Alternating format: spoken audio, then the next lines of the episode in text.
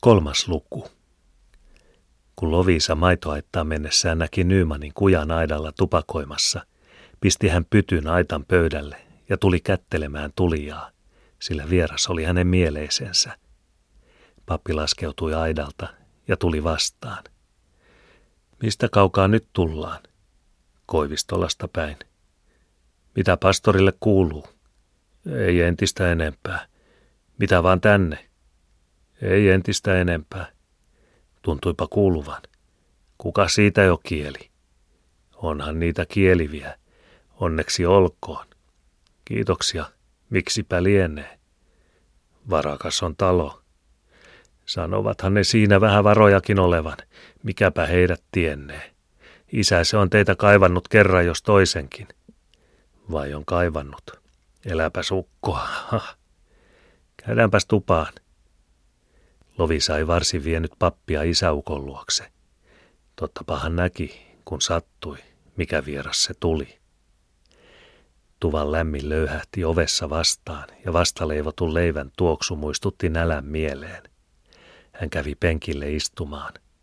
Suuri aurinkoinen tupa oli tyhjä.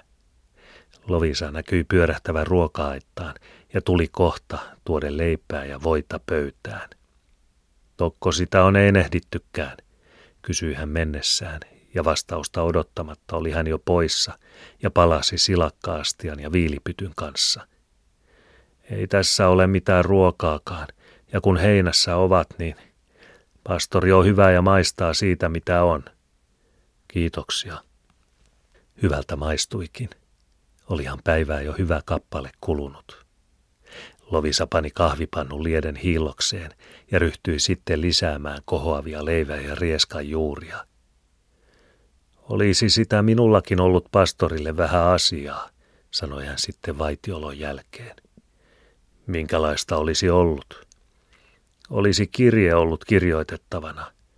Ei ole kynämiestä maille sattunut. Kirjoitetaanpa vaan. Eihän se näiltä koulun käymättömiltä synny. Kuuselan Pekka se kirjoittaa. Näkyyhän tuo yrittelevän. Sopiipa opetella, kun sinne joutuu. Eihän sitä sitten enää tarvitsekaan. Ja toimeenhan tuota on tultu tännekin asti, ei sen puolesta. Vaan suotta ajattelin, kun pastorikin tähän sattui. Kirjoitetaan, kirjoitetaanpa vaan. Onko Lienakin heinäniityllä, kun ei tässä näy? Pihamaalla eikö tuo liene? Liena oli loisvaimo, joka asui lapsineen yhdessä tuvan nurkassa. Toisessa, karsinan nurkassa, ikkunan alla, asui Filemoni Vehviläinen, suutari.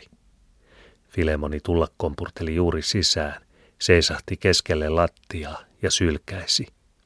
Sitten ruopaisi hän korvallistaan ja sääret lonkallaan meni ja tervehti vierasta. Jo toistakymmentä vuotta oli hän talossa asunut, siihen sattumalta tullut ja siihen jäänyt ilman pitempiä välipuheita. Hän paikkasi kyläläisten kenkiä, tekipä jonkun parin uudenkin, vaikka ei aivan taitoniekkojen tavalla. Eikö Filemoni ollutkaan heinäniityllä? Oltiin vaan pois tultiin.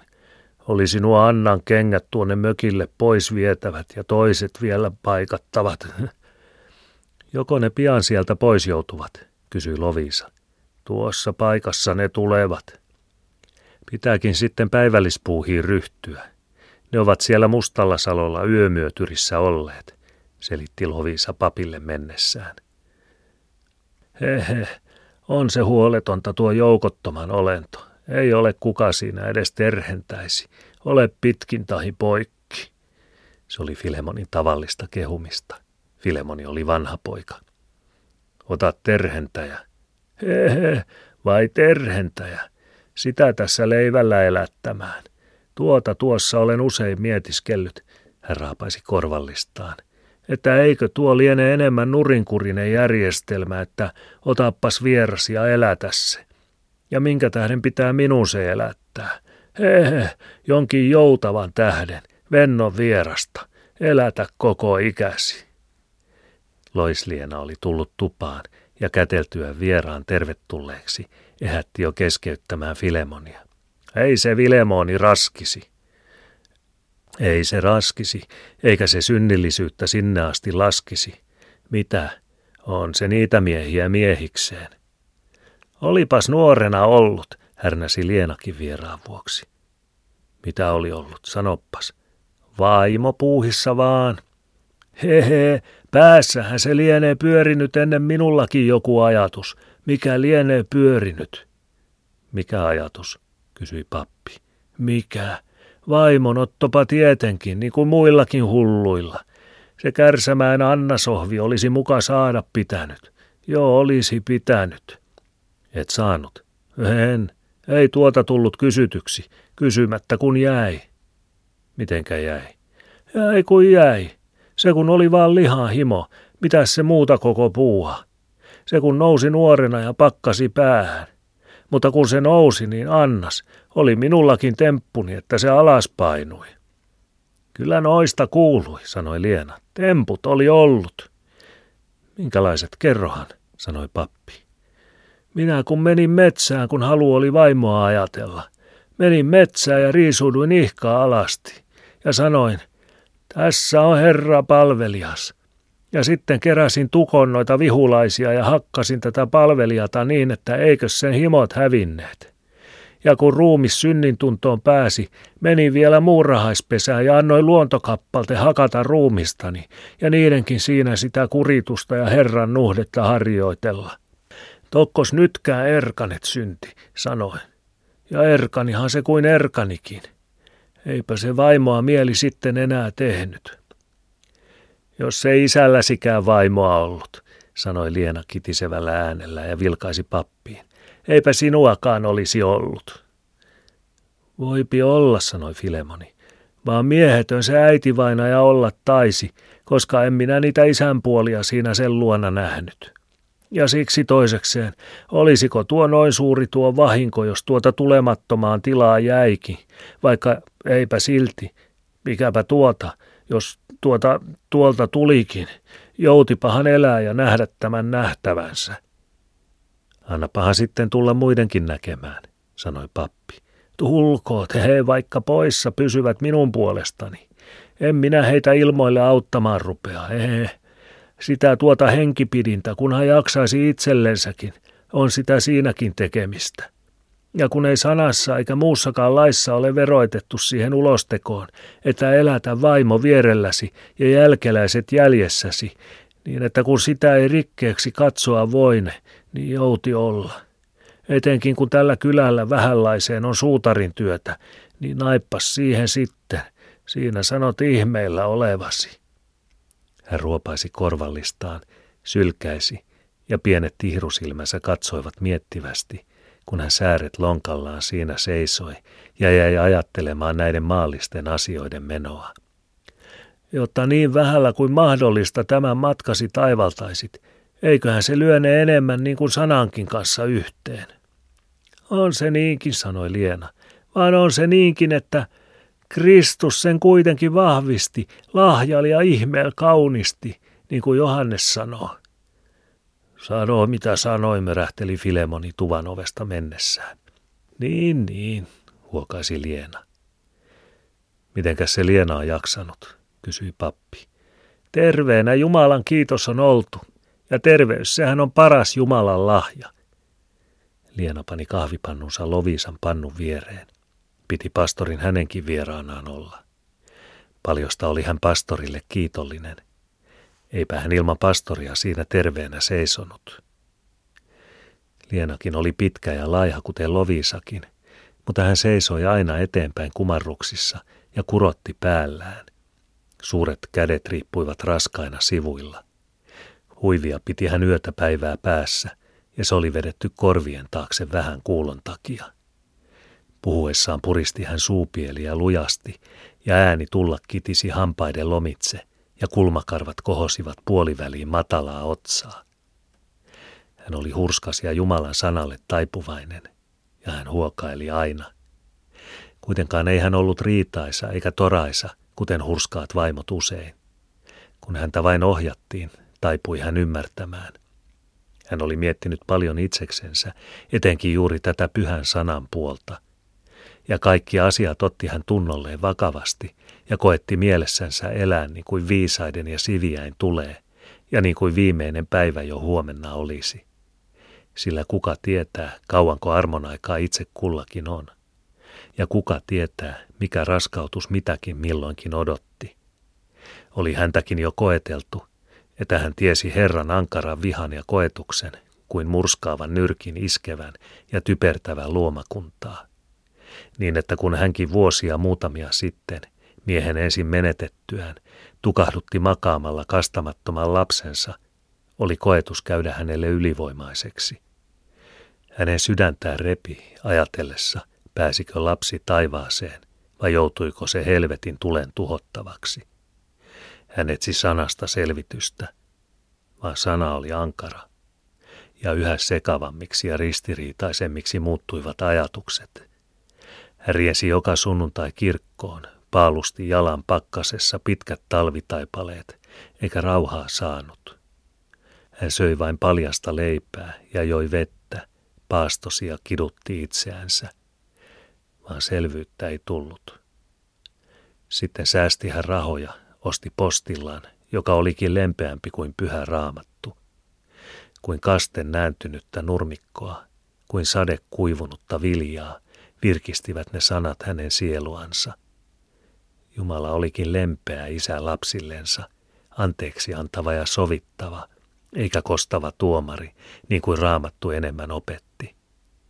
Ei hän viattomia suoraan kadotukseen heittänyt, vaan tiedottomaan välitilaan armossaan asetti, siksi kunnes omakseen otti sillä kaiken, jonka hän luonut oli ja joka avuttomana hänen luokseen palasi, otti hän syliinsä rakastaakseen sitä iankaikkisesta iankaikkiseen. Kuka oli avuttomampi kuin lapsi? Kuka otollisempi hänen sylissään rakkauden sijaan saamaan? Kiitetty, kiitetty sinä isä, ikuisesta viisaudestasi. Ja niinpä ei hänenkään syntinsä, kun hän lapsensa isän syliin saattoi, ollut niin toivottoman raskas, ettei sitä anteeksi saisi. Hän alkoi jo rauhoittua, kun hän kerran lukiessaan tuskalla tajusi, että postilla puhuikin jäisyysopissa ristiin pyhän raamatun kanssa. Entinen tuska kohosi moninkertaisena ja epätoivo ei antanut yön lepoa, päivän rauhaa. Mitä hänen oli tekeminen, mihin uskominen, kun pyhät sanatkin olivat sekavat – ja kun hän Loviisalle tuskiansa voihki, särki se Loviisankin sydäntä, ja hän mietti, mitä olisi tehtävä. Silloin keksi hän, että Lienan olisi mentävä pappilaan rovastilta itseltään kysymään. Kukas ne asiat paremmin kuin rovasti tunsi? Liena meni kirkolle, kantoi postillaan nenäliinan yytissä, näytti sitä papille ja kertoi tuskistansa. Onhan sinulla pyhä raamattu, sanoi pappi. Mene ja tutki sitä. Muu on perkeleestä. Muuta ei tarvittu. Kun Liena muisteli muutamia raamatun paikkoja, jotka polttivat hänen mieltänsä ennenkin, kasvoi hätä niin suureksi, että hän sekaantui kokonaan järjiltään. Hän syytti itseänsä sillä, ettei hän edes arvannut lastansa hätäkasteeseen panna, ennen kuin tuho oli tulleilleen, ettei se silloin, niin kuin nyt, olisi kastamattomana ja saastaisena tuomioon vikapää ollut. Jopa hän joskus pyrki mielessään syyttämään itse Herraa siitä, ettei hän lasta vaaralta suojellut, niin kuin hänen suojata tulisi. Eikö hänen olisi pitänyt olla lastensa turva ja hoiva, eikä se kivi, johon kompastui, eikä se kosto, joka ikuista kirousta kylvi. Liena menetti unensa ja puhe kävi sekavaksi. Yöt voihki hän ääneen ja höpisi itseksensä armosta ja pyhästä sanasta. Voi voi, mikä piti tulla, huokaili hän väliin. Sitä oli kestänyt jo neljättä kuukautta. Silloin syyskesästä sattui Nyyman tulemaan Koppelmäelle ja kuuli asiasta. Liena hoki hänelle vain, että kastamatta jäi, kastamatta jäi, ja mielettömän avuton katse silmissä tuijotti hän ympärilleen. Ja silloin keksi Nyman sen ja sanoikin sen Lienalle varmasti ja vakuuttavasti, että Herra oli unessa ilmaantunut hänelle ja sanonut, Käy ja kasta hautausmaalla sen Lienan ristimättömän pojan hautakumpu, että hän rauhan saisi. Ja sitä varten oli hän nyt matkalle lähtenyt, ja ensi yönä taivaltaisi hän kirkkomaalle, niin oli unessa käsketty. Sinä Herran valittu. Liena syleili pappia ja uskoi. Ensi yön seutuun ei Nyyman näyttäytynyt. Liena valvoi ja odotti. Aamusilla tuli Nyyman ja sanoi, mene rauhaan Liena ja nuku, sinä Herran palvelija, sillä täytetty on se, joka täytettämän pitää. Eläkä murehdi niistä, jotka minun murheitani ovat, sanoo Herra. Maailman olen minä luonut, enkö minä sitä hoivata taida. Avaruuteen olen minä maailmat siroittanut, ja minun käsialoistani puhuvat avaruuden ääret. Mikä olet sinä ihminen, että sinä minun viisauttani ja oikeuttani epäillä uskallat? Sinun syntisi ovat suuret, vaan minun armoni on suurempi, ja sylini avarampi kuin mitä sinun ajatuksesi käsittää taitaa.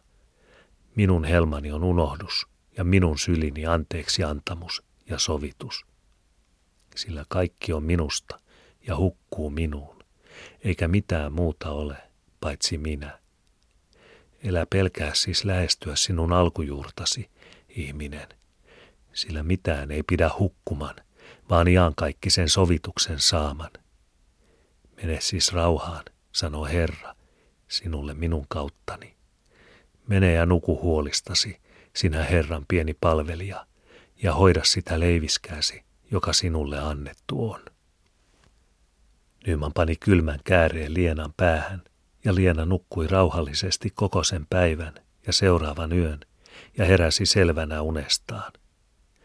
Kun hän oli siksi voimistunut, istutti Nyman häntä suolahauteissa, ja niin parani hän kokonaan. Elä sinä sotkeudu hänen asioihinsa, vakuutti hän Lienaa. Pidä sinä huoli vaan omistasi. Järjellä käsittämättömät ovatkin hänen käsialansa. Niin, niin, niin se on. Ja Liena huokaisi pitkään. Alituinen huokaileminen jäi jäljelle sairaudesta. Nyman oli lopettanut aterian ja kiitettyään vetäytyi penkille.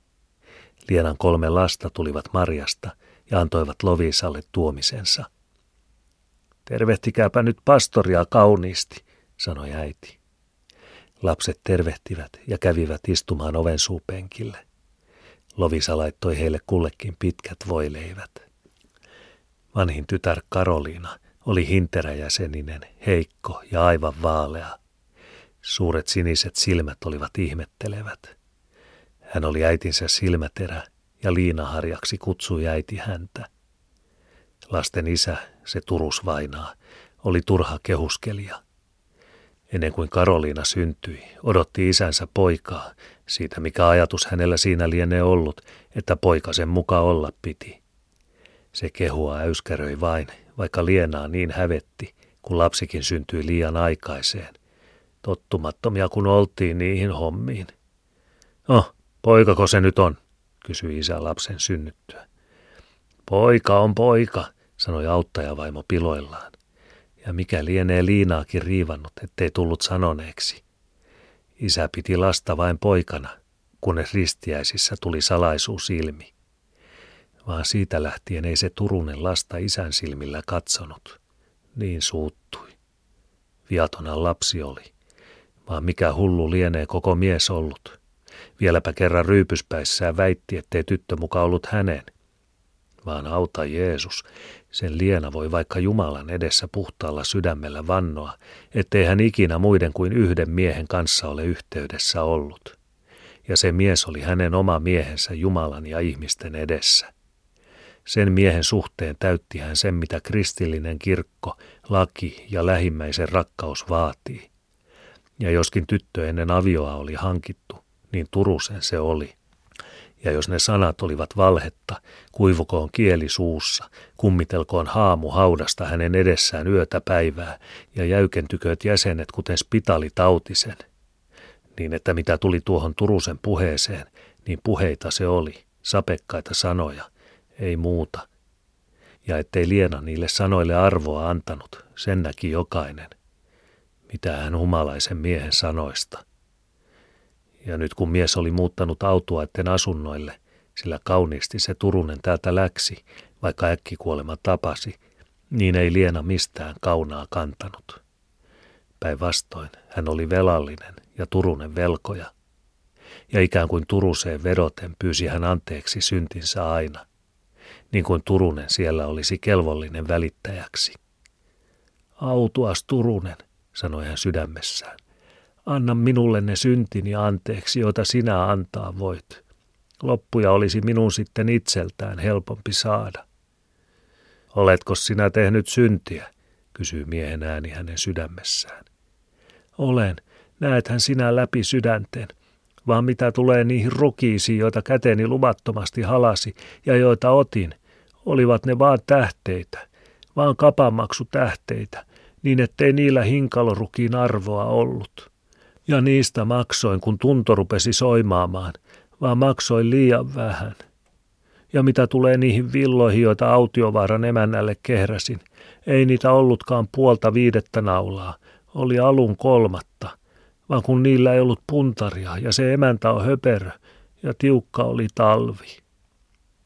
Nämä synnit ovat kepiät kantaa, ne annan minä sinulle anteeksi, sinä hurskas ja toimelias vaimo, joka kuormasi kärsivällisesti kannat. Ja näissä ajatuksissa vettyivät aina Lienan silmät, ja itku pyrki kurkkuun, ajatellessa, ettei hänen vaelluksensa kuitenkaan niin syntistä ollut kuin monien muiden. Tuossa oli isättömiä lapsia ihmisiksi saatettava, niitä ruokittava, niitä verhottava – ja ehtiän hän sanaakin harjoittamaan. Ja sanaa muistaessaan otti hän kesken askareenkin aina pärevakastaa vanhan virsikirjan ja veisata kiekautti jonkun virren ja luki ääneen toista. Useita osasi hän ulkoakin. Ja luettua oli sydämessä sama tunto kuin jos olisi kirkossa käynyt. Niin kuivasi suuta, että ajattelemaan pani, että eikö hän olisi kiehauttaa vähän kahvia – ja hän pani kirjan pois ja kiepsahti vikkelänä pannun sankaan ja puhdistetuin sydämi jatkoi päivän askareita taas. Siten menivät päivät.